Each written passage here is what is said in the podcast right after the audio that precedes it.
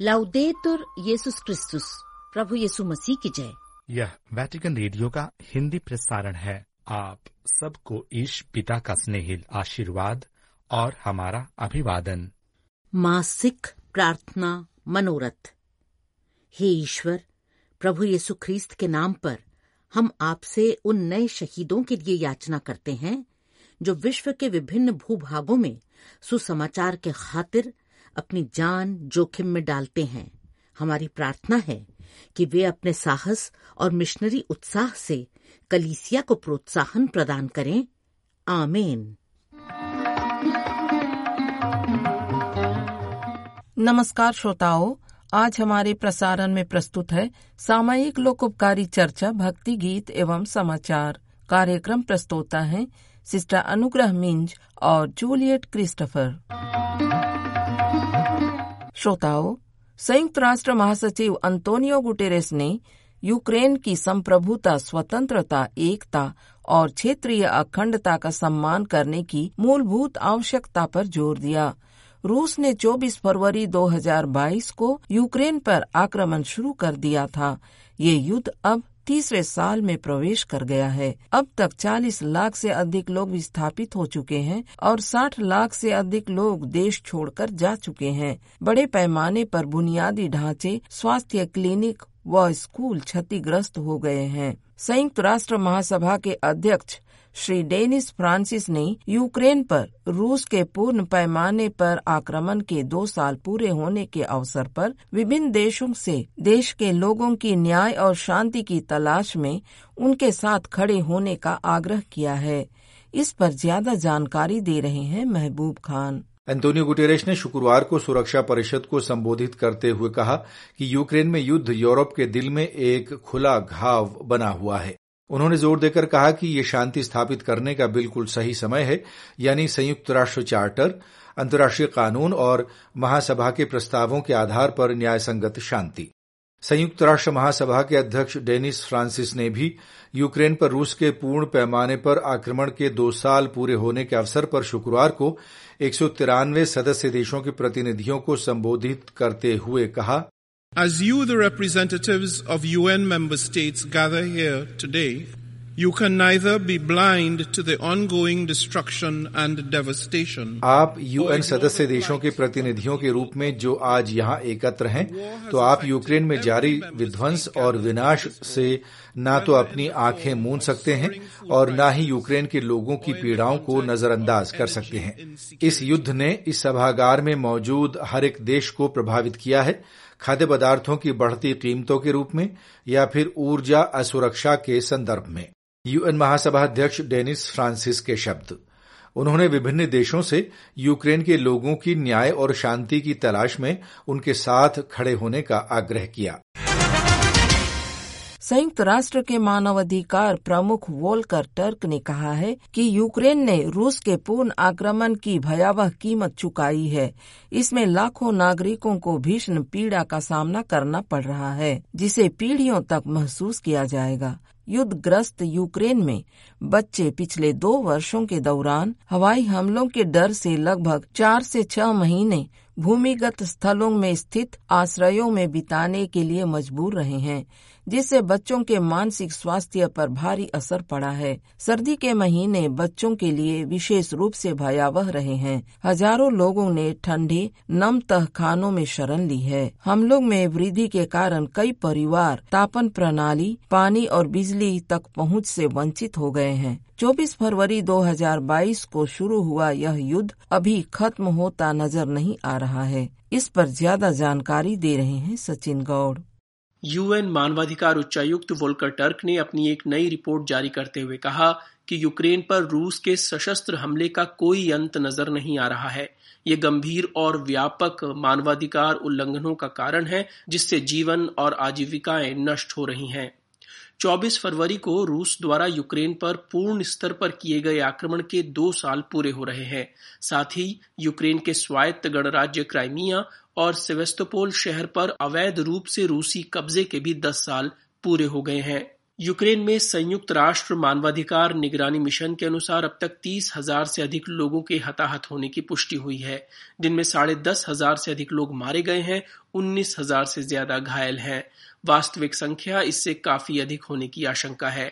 युद्ध के कारण लाखों लोग विस्थापित हो गए हैं। हज़ारों लोगों ने अपने घर खो दिए हैं। सैकड़ों चिकित्सा व शैक्षणिक संस्थान क्षतिग्रस्त या बर्बाद हुए हैं। वोल्कर टर्क ने कहा कि यूक्रेन में इस युद्ध का दीर्घकालिक प्रभाव कई पीढ़ियों तक महसूस किया जाएगा। पिछले दो वर्षों में यूएन मानवाधिकार उच्चायुक्त कार्यालय ने रूसी सशस्त्र बलों द्वारा नागरिकों को यातना दिए जाने, दुर्व्यवहार और उन्हें मनमाने ढंग से हिरासत में लेने के मामलों में दस्तावेज़ जुटाए हैं।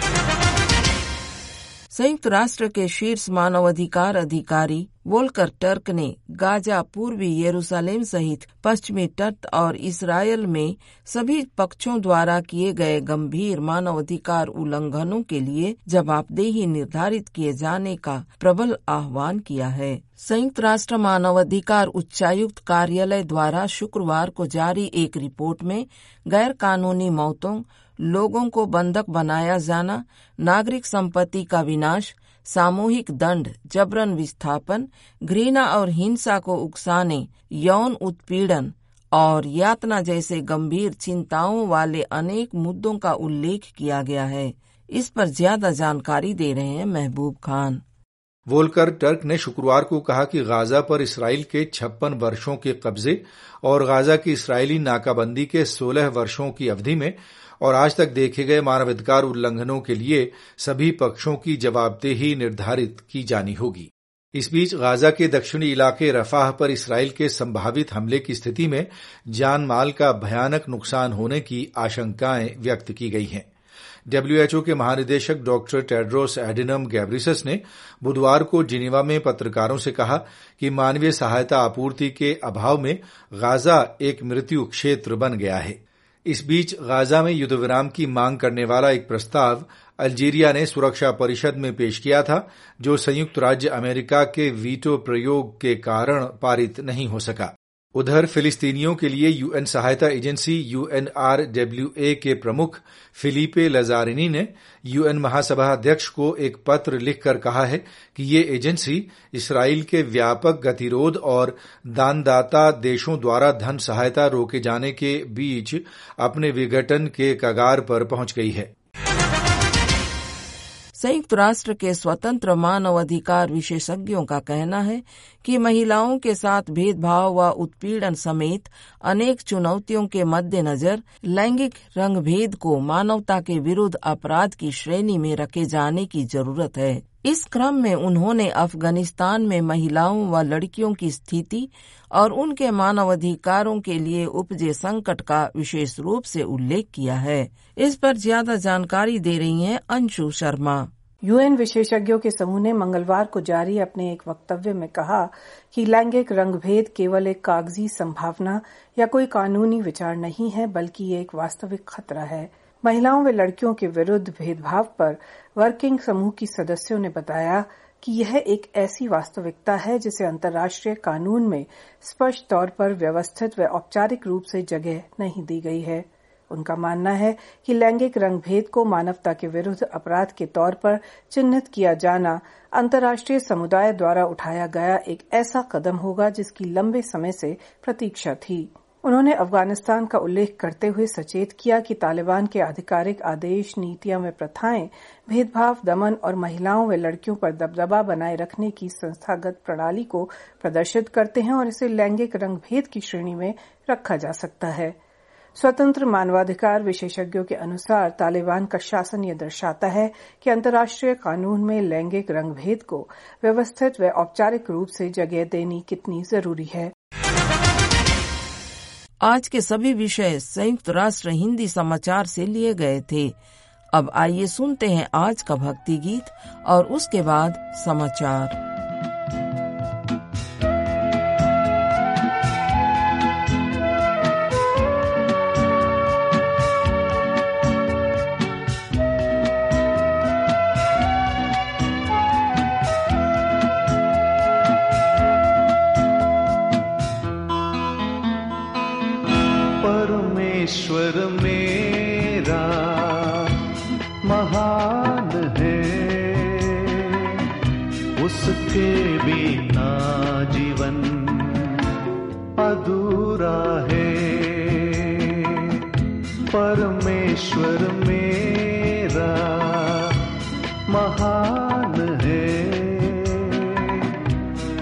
उसके बिना जीवन अधूरा है।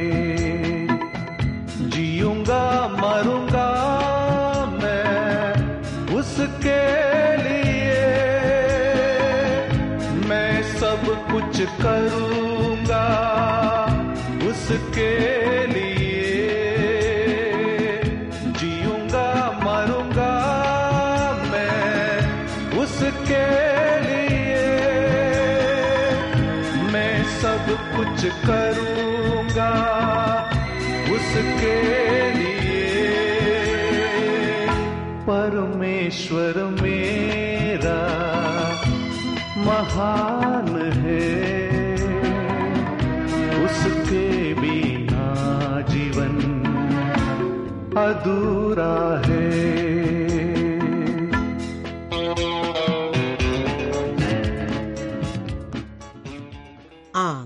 वैटिकन रेडियो से हिंदी प्रसारण सुन रहे हैं। लीजिए, अब प्रस्तुत हैं। समाचार। वैटिकन में शुक्रवार को संत पापा फ्रांसिस ने ईश प्रतिरूप में सृजित स्त्री पुरुष विषय पर बुलाहट अनुसंधान और मानव विज्ञान केंद्र के तत्वाधान में आयोजित सम्मेलन के प्रतिभागियों को संबोधित किया। कार्डिनल ओले के नेतृत्व में आए प्रतिभागियों का अभिवादन करते हुए संत पापा ने कहा कि उन्हें बेहद खुशी है कि बुलाहट अनुसंधान और मानव विज्ञान केंद्र के तत्वाधान में आयोजित सम्मेलन में तमाम विश्व के विभिन्न हिस्सों के विद्वान अपनी अपनी विशेषज्ञता के अनुसार ईश प्रतिरूप में सृजित स्त्री पुरुष विषय पर चर्चा करेंगे। बुलाहट अनुसंधान और मानव विज्ञान केंद्र का प्रमुख उद्देश्य कलीसिया और समाज में बुलाहटों के अर्थ और महत्व को बेहतर ढंग से समझने के लिए अंतर्राष्ट्रीय शैक्षणिक अनुसंधानों की बहाली करना है। संत पापा ने कहा कि इस सम्मेलन का उद्देश्य सबसे पहले प्रत्येक बुलाहट के मानव शास्त्रीय आयाम पर विचार करना और उसे बढ़ावा देना है। यह हमें एक प्रारंभिक और मौलिक सत्य की ओर संदर्भित करता है, जिसे आज हमें इसकी संपूर्ण सुंदरता में फिर से खोजने की आवश्यकता है, क्योंकि मानव जीवन खुद अपने आप में एक बुलाहट है। संत पापा ने कहा, यह खोज हमें आत्म संदर्भित अहंकार के अलगाव से बाहर ले जाती है और हमें स्वयं को एक पहचान के रूप में देखती है। जिसने भी मुझे उत्पन्न किया है, मैं अस्तित्व में हूँ। और उसके साथ संबंध में रहता हूँ। उस वास्तविकता के साथ जो मुझे दूसरों को और दुनिया को पार करती है, जो मुझे घेरे हुए है, जिसके संबंध में मुझे खुशी और ज़िम्मेदारी के साथ एक विशिष्ट और व्यक्तिगत मिशन को अपनाने के लिए बुलाया गया है। इस तथ्य की ओर संत पापा ने ध्यान आकर्षित कराया कि यह मानव शास्त्रीय सत्य मौलिक है, क्योंकि यह हमारे दिलों में रहने वाली मानवीय संतुष्टि और खुशी की इच्छा का पूरी तरह से जवाब देती है। उन्होंने कहा, आज के सांस्कृतिक संदर्भ में हम कभी कभी इस वास्तविकता को भूल जाते हैं या अस्पष्ट कर देते हैं, जिससे मनुष्य को उसकी एकमात्र भौतिक आवश्यकताओं और प्राथमिक आवश्यकताओं तक ही सीमित कर दिया जाता है, जैसे कि वह विवेक के बिना और इच्छा के बिना एक वस्तु हो। जिसे बस जीवन के हिस्से के रूप में घसीटा जा सकता है। इसके बजाय संत पापा ने स्मरण दिलाया कि पुरुष और महिला ईश्वर द्वारा सृजित किए गए हैं और ईश्वर का प्रतिरूप हैं। वे ईश्वर की छवि हैं, अर्थात वे अपने भीतर अनंत काल और खुशी की इच्छा रखते हैं, जिसे ईश्वर ने स्वयं उनके दिलों में आरोपित किया है और जिसे एक विशिष्ट बुलाहट के माध्यम से महसूस करने हेतु उन्हें आमंत्रित किया जाता है। और इसी बीच वैटिकन में शुक्रवार को बुज़ुर्ग लोगों, परिवारों और कठिनाइयों में फंसे बच्चों, आप्रवासियों और परित्यक्त लोगों का स्वागत करने वाले आतिथ्य की मेज नामक संघ के सदस्यों ने संत पापा फ्रांसिस का साक्षात्कार कर उनका आशीर्वाद ग्रहण किया। इन दिनों रोम में आयोजित सम्मेलन के विषय रूप में आतिथ्य की मेज नामक संघ ने दुर्बलता विषय पर विशेष ध्यान दिया। संत पापा ने कहा कि दुर्बलता या कमज़ोरी विषय को केंद्र में रखने का अर्थ है स्वीकृति और कमज़ोरी को प्रतिक्रिया बना देना। उस तथ्य को स्वीकार करना, जिसे स्वीकार करना आसान नहीं है। उन्होंने कहा कि मैं इस विकल्प की सराहना करता हूँ और सुसमाचार संबंधी चिंतन तथा आपकी तीर्थ यात्रा के लिए कुछ विचार छोड़ना चाहता हूँ। संत पापा ने कहा, सबसे पहले कमज़ोर भाइयों और बहनों का स्वागत करने के लिए मुझे खुद को असुरक्षित महसूस करना चाहिए और उसी तरह स्वागत करना चाहिए, जैसे यीशु मसीह ने किया है। वे हमेशा हमारे आगे रहे। उन्होंने खुद को दुखभोग और मरण तक कमज़ोर बना लिया। उन्होंने हमारी कमजोरियों का स्वागत किया, ताकि हम भी एक दूसरे की कमजोरियों को समझ सकें। संत पौल लिखते हैं, जिस प्रकार मसीह ने हमें ईश्वर की महिमा के लिए अपनाया, उसी प्रकार आप एक दूसरे को भ्रातृभाव से अपनाएँ।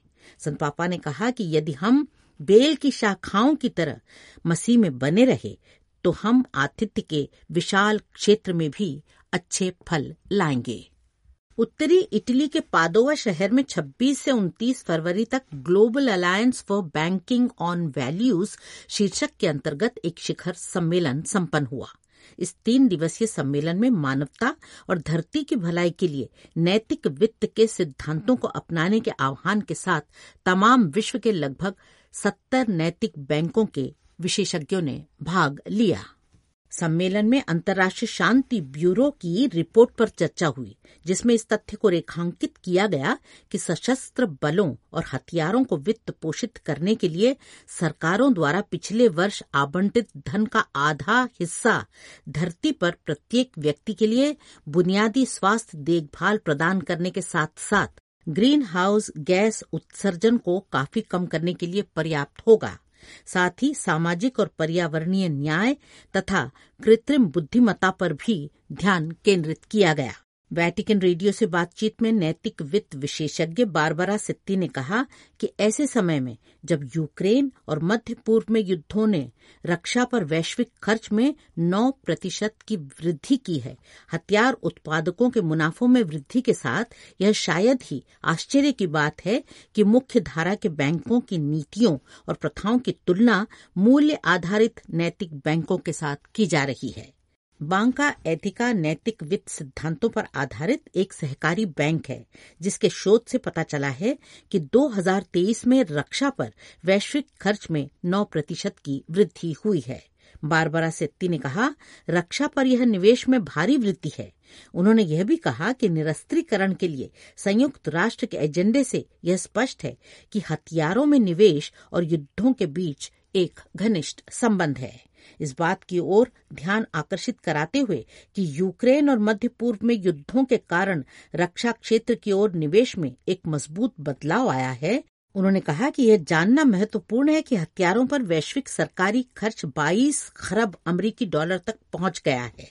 उन्होंने कहा इसका मतलब है कि विश्व का सकल घरेलू उत्पाद का 22 प्रतिशत हिस्सा हथियारों के लिए खर्च किया जा रहा है।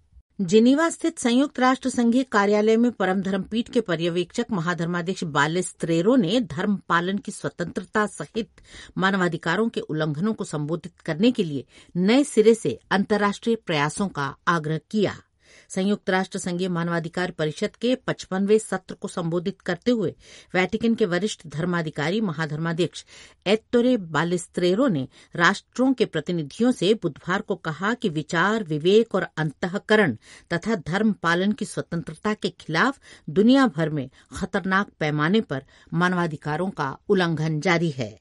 Aid to the church in need परम धर्म पीठीय न्यास के आंकड़ों का हवाला देते हुए उन्होंने कहा कि विश्व के लगभग एक तिहाई देशों में धार्मिक स्वतंत्रता का उल्लंघन हुआ है जिससे लगभग चार दशमलव नौ अरब लोग प्रभावित हुए हैं और इसी के साथ वैटिकन रेडियो से हिंदी प्रसारण समाप्त हुआ अब तमिल में प्रसारण होंगे नमस्कार